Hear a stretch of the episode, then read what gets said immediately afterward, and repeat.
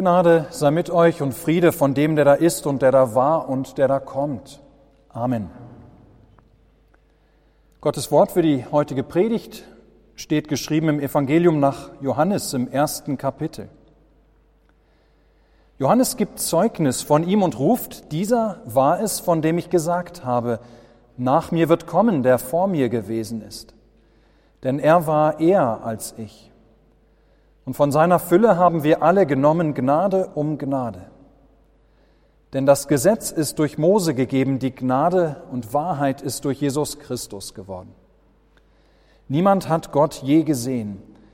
Der Eingeborene, der Gott ist und in des Vaters Schoß ist, der hat ihn uns verkündigt.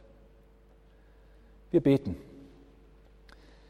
Herr Gott, lieber himmlischer Vater, wir danken dir für dein Wort und bitten dich Schenke uns deinen Heiligen Geist, dass er Reden und Hören segne, dass er Augen und Ohren öffne durch Jesus Christus, deinen lieben Sohn. Amen. Liebe Gemeinde, wir feiern heute Epiphanias. Epiphanias, das heißt nichts anderes als Erscheinung. Und gemeint ist natürlich die Erscheinung die Erscheinung unseres Herrn Jesus Christus unter uns in unserer Welt, ja in unserer Zeit und in unserer Geschichte ist Gott erschienen in diesem Jesus Christus, ist uns die Herrlichkeit Gottes aufgeleuchtet. Denken wir an die Weisen aus dem Morgenland, von denen wir im Evangelium gehört haben. Sie treffen auf das Kind, sie erkennen in ihm die Herrlichkeit Gottes und sie knien vor ihm nieder und beten Jesus an. Denken wir an andere uns vertraute Texte aus dieser Epiphaniaszeit. Das ist die Taufe Jesu, an die wir denken, wo sich der Himmel auftut, wo der Geist Gottes herunterfährt und eine Stimme zu hören ist. Siehe, das ist mein lieber Sohn, an dem ich wohlgefallen habe. Ja, auch da offenbart sich, zeigt sich Gottes Herrlichkeit. Oder auch das, als Jesus zu Kana das erste Wunder tut und Wasser in Wein verwandelt, da heißt es, er offenbarte seine Herrlichkeit. Epiphanias. Ihr Lieben, dieses Fest, es zeigt uns, es offenbart uns, es lässt uns Jesu Herrlichkeit erkennen, dass Jesus eben mehr ist als alle anderen Menschen. Wo, wo können wir sie sehen, diese Herrlichkeit, ihr Lieben? Wo können wir sie finden? Helfen kann uns da heute Johannes der Evangelist, aus dessen Feder unsere Predigtlesung stammt, und Johannes der Täufer, dessen Worte uns der Evangelist überliefert. Das heißt, Johannes, der Evangelist, schreibt von Johannes dem Täufer und dieser Täufer, der gibt Zeugnis von Jesus der weist hin auf Jesus und er redet vom Heiligen Geist erfüllt. Er offenbart uns Jesus, er zeigt uns Jesus. Bei ihm können wir also lernen, wo wir Jesus finden können, wo das Aufleuchten Gottes in Jesus, wo wir das erkennen und finden können. Und das Erste und das Bemerkenswerteste und Größte, was wir dabei erkennen, wenn wir auf die Worte des Täufers achten, ist dieses. In Jesus sehen wir Gott selbst. Ja, das ist das Unglaubliche an Jesus von Nazareth, geboren von der Jungfrau Maria. Er ist Gott selbst unter uns, in seiner ganzen Herrlichkeit. Es ist Gott selbst, der Fleisch wird, der uns erscheint. Es ist Gott selbst, der sein Zelt unter uns Menschen aufgeschlagen hat, der mitten unter uns wohnen kommt, uns zum Wohl. Bis zu Jesus Christus kommen in unsere Welt zu Weihnachten galt, niemand hat Gott je gesehen. Also kein Mensch. Ja, das war der große Gleichmacher sondergleichen. Seit der Vertreibung aus dem Paradies hat kein Mensch Gott je gesehen ob Personen besonders fromm waren. Denken wir an die frommsten Menschen des Alten Testaments oder nicht, ob sie reich waren oder arm, ob sie gebildet waren oder nicht einmal lesen oder schreiben konnten. Von allen galt, niemand hat Gott je gesehen. Nur nicht einmal die Mächtigsten auf der Erde, nicht die berühmtesten, nicht die höchsten, nicht die wohlhabendsten. Niemand hat Gott je gesehen. Nein, kein Mensch kann an Gott herankommen. Kein Mensch kann Gott verstehen, kein Mensch kann Gott greifen, kein Mensch ihn begreifen, egal wie mächtig, egal wie berühmt, egal wie gebildet oder fromm. Es gibt natürlich ein, zwei Ausnahmen. Jeremia zum Beispiel, Johannes ähm, in seiner Offenbarung, die haben Gott schauen können, allerdings nur durch Mittel, das heißt nicht unmittelbar, allein in einer Vision, nicht von Angesicht zu Angesicht als Mose den Wunsch äußert, dass er doch einmal Gottes Herrlichkeit unmittelbar sehen möchte, also ohne Vision, ganz direkt, da bekommt er die Antwort von Gott, mein Angesicht kannst du nicht sehen, denn kein Mensch wird leben, der mich sieht. Und auch Paulus schreibt, ähm, bezeugt den König aller Könige und den Herrn aller Herren, der allein Unsterblichkeit hat, der da wohnt in einem Licht, zu dem niemand kommen kann, den kein Mensch gesehen hat noch sehen kann. Johannes hält fest, niemand hat Gott je gesehen. Der Eingeborene, der Gott ist und in des Vaters Schoß ist, der hat ihn uns verkündigt. Und eben das, ihr Lieben, feiern wir Epiphanias, dass wir durch Jesus jetzt den Vater schauen können, dass wir mit Jesus von Nazareth Gott selbst sehen. Johannes sagt, dass der, der von Ewigkeit am Herzen des Vaters ruht, der einzig geborene Sohn dieses Vaters, das heißt der, der diesen Vater so gut kennt wie kein anderer. Ja, dass dieser kommt und uns den Vater verkündigt, uns offenbart. Der hat ihn uns bekannt gemacht, diesen Vater.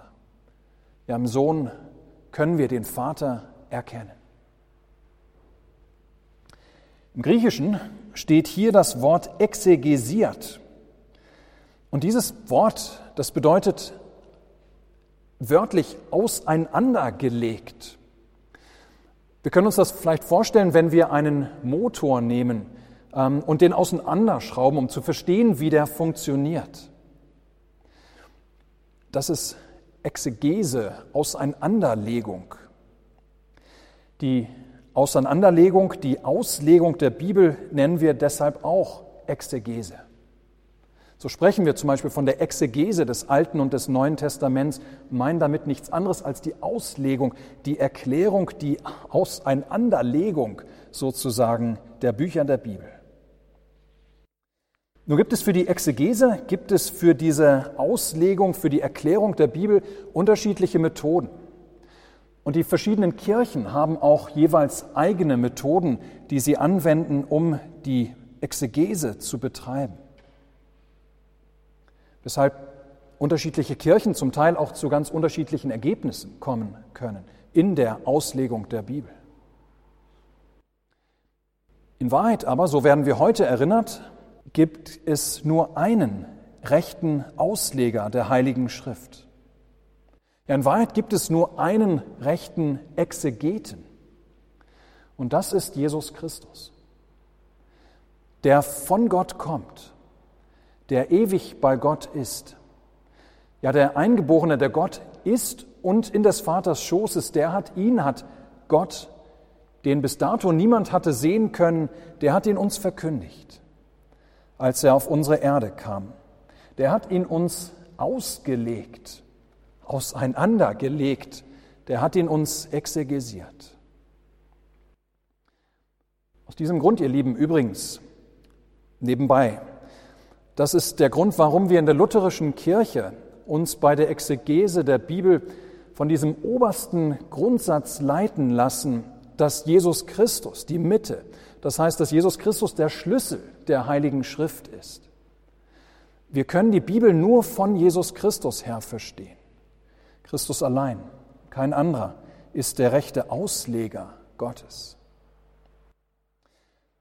Das ist also das Erste, ihr Lieben, was wir von der Herrlichkeit Jesu am Epiphaniasfest sehen. Wir sehen an Jesus Christus, wir sehen in Jesus Gott selbst und wie er zu uns steht, zu dir und zu mir. Um das erkennen zu können, muss ich nicht, wer weiß ich, vorweisen können. Ich muss kein Heiliger sein.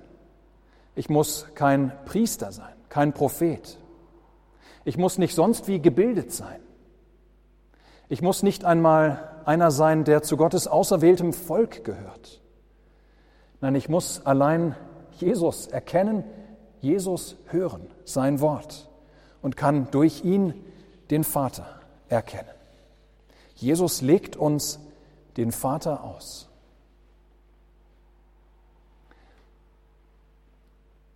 Kommen wir noch auf die Frage, was genau lernen wir dann vom Vater, wenn wir auf Jesus Christus blicken?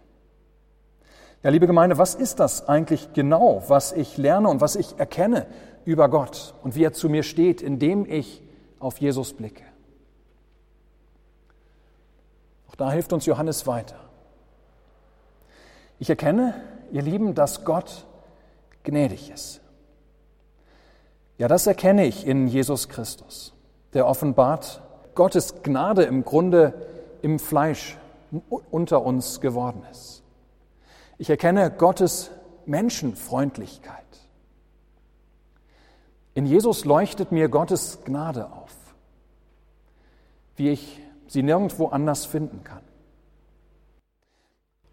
Außerhalb von Jesus finde ich nur den oftmals furchterregenden Gott, den Gott, den ich nicht greifen kann. Jedenfalls finde ich keinen freundlichen Gott, nicht für Sünder. Außerhalb von Jesus finde ich keinen gnädigen Gott. Finde ich immer nur Gottes Enttäuschung, finde ich Gottes Zorn, finde ich Gottes Strafe über mich, einem Sünder. Da habe ich als gefallener Mensch eben immer ganz schlechte Karten. Aber in Jesus finde ich Gottes gnädige Seite, finde ich Gottes Herz, finde ich Gottes freundliches Lächeln über Sünder, trotz ihrer Sünde. Und von dieser Gnade, ihr Lieben, nicht zu wenig. Ja, Johannes sagt, von Jesus nehmen wir Gnade um Gnade. Nicht ein bisschen Gnade also, nicht nur eine Kostprobe dieser Gnade, bevor ich für weitere Gnade zur Kasse dann gebeten werde. Nein, Gnade um Gnade. Gnade über Gnade. Gnade ohne Ende, könnten wir auch sagen. Ja, in Jesus finde ich Gnade ohne Wenn und Aber, unbegrenzt. Freie Gnade, geschenkte Gnade, Gnade pur. Ja, Gnade um Gnade nehmen wir von Jesus Christus, der Weihnachten in unsere Welt Fleisch geworden ist. Er macht uns unendlich reich in dieser Gnade, schenkt Außerordentliches. Wer mag, wird ihn oder wer mag, wird durch ihn vor Gott gerecht gesprochen und kann ewig vor Gott leben, trotz aller etwaigen Sünde. Von Gott nehmen wir Gnade um Gnade durch Jesus Christus.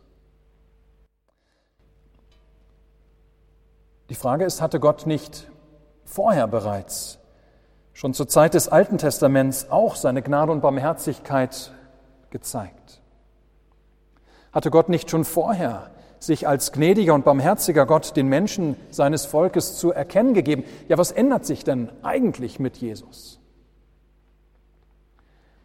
Ihr Lieben, zur Zeit des Alten Testaments hat Gott tatsächlich immer wieder auch seine Gnade und Barmherzigkeit aufleuchten lassen. Aber mehr als das war es eben nicht, ein punktuelles Aufleuchten hier und da. Niemals so klar und deutlich, niemals so greifbar, niemals so frei. Ja, dass Gott gnädig und barmherzig ist, das ist immer wieder aufgeblitzt im Alten Testament, allen voran in den Verheißungen und in seinem Handeln an seinem Volk aber niemals so umfassend wie in Jesus und niemals so universal für alle Menschen wie nun in Jesus. Wir erinnern uns, zur Zeit des Alten Testaments, da stand Gottes Gerechtigkeit eher im Vordergrund. Da stand sein Gesetz eher im Vordergrund und damit einhergehend sein Zorn und seine Strafe über Sünder, die an diesem Gesetz scheitern. Gottes Herrlichkeit stand auch im Zentrum, vor der kein Mensch bestehen kann. Natürlich hat Gott immer wieder auch sein Evangelium aufleuchten lassen, so dass es sich wirklich auch im Alten Testament von der ersten Seite bis zur letzten wie so ein roter Faden durchzieht, dieses Evangelium. Bereits im Paradies, da lässt Gott den allerersten Menschen wissen, dass er selbst die Wende bringen wird in der Geschichte der nun gefallenen Menschheit durch die Sendung des einen, der der Schlange den Kopf, Kopf zertreten würde. Dann gab es immer wieder Verheißungen des Messias. In diesen Verheißungen leuchtet tatsächlich das Evangelium von der Gnade Gottes, die in Jesus Christus erscheinen würde, immer wieder auf. Aber wie gesagt, es ist immer nur ein kurzes Aufblitzen dieses Evangelium, ein kurzes Aufscheinen von dem gnädigen Gott, niemals so greifbar. Konkret, fassbar. Greifbar wird die Gnade Gottes eben erst durch Jesus Christus. Indem Jesus, wenn wir so wollen, das Herz Gottes in Fleisch unter uns geworden, indem Jesus menschliches Fleisch annimmt. Und wir die Menschenfreundlichkeit Gottes in ihm sehen und hören und erfahren können. Wie Gott Menschen heilt, auch uns. Wie Gott Menschen ihren, ihre Sünden vergibt, auch uns. Wie Gott Menschen das Leben schenkt, auch dir und mir. Und all dies heißt, ihr Lieben, seit dem ersten Weihnachten ist Gott nicht länger der verborgene Gott. Es gibt noch Seiten an Gott, die wir nicht begreifen können, die wir nicht verstehen können. Gott ist uns tatsächlich auch immer noch von manchen, manchen Seiten verschleiert. Aber Gott ist nicht mehr der ganz unnahbare Gott da oben irgendwo im Himmel, der nur über uns zürnt und richtet. Nein, in Jesus Christus ist uns die Gnade Gottes erschienen. Das ist die Vergebung unserer Sünden. Das ist Leben und Seligkeit frei und umsonst zu haben in Jesus für alle, die es nur wollen. Liebe Gemeinde, das heutige Epiphaniasfest lässt uns mit Johannes dem Täufer auf Jesus blicken. Dieser Täufer ruft uns zu. Dieser Jesus, das ist der fleischgewordene Gottessohn, der uns den Vater offenbart das Herz des Vaters. Diesen Vater hat zuvor niemand je gesehen. Nun aber ist einer da, der uns diesen Vater verkündigt.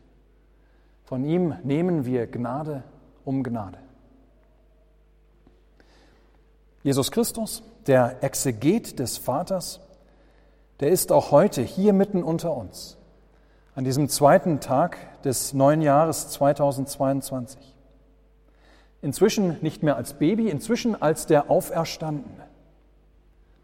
Aber er bringt auch heute nichts anderes als Gnade um Gnade. Er ist noch heute die Fülle der Menschenfreundlichkeit Gottes unter uns. Ganz vieles findest du in der Welt da draußen.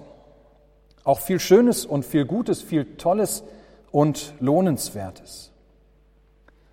Aber Gnade vor Gott, der freundliche Blick Gottes auf uns, das Nicht-Anrechnen unserer Sünden und damit das ewige Leben, ja, das finden wir allein in ihm, in Jesus Christus. In ihm finden wir die Gnade Gottes. Und so, lieber Mitchrist, zögere nicht von ihm, von Jesus Gnade, um Gnade zu nehmen, heute und alle Tage bis du mit allen Erlösten ihn einst unmittelbar und ohne Ende schauen wirst in seiner großen Herrlichkeit. Amen. Der Friede Gottes, welcher höher ist als alle Vernunft, bewahre eure Herzen und Sinne in Christus Jesus. Amen.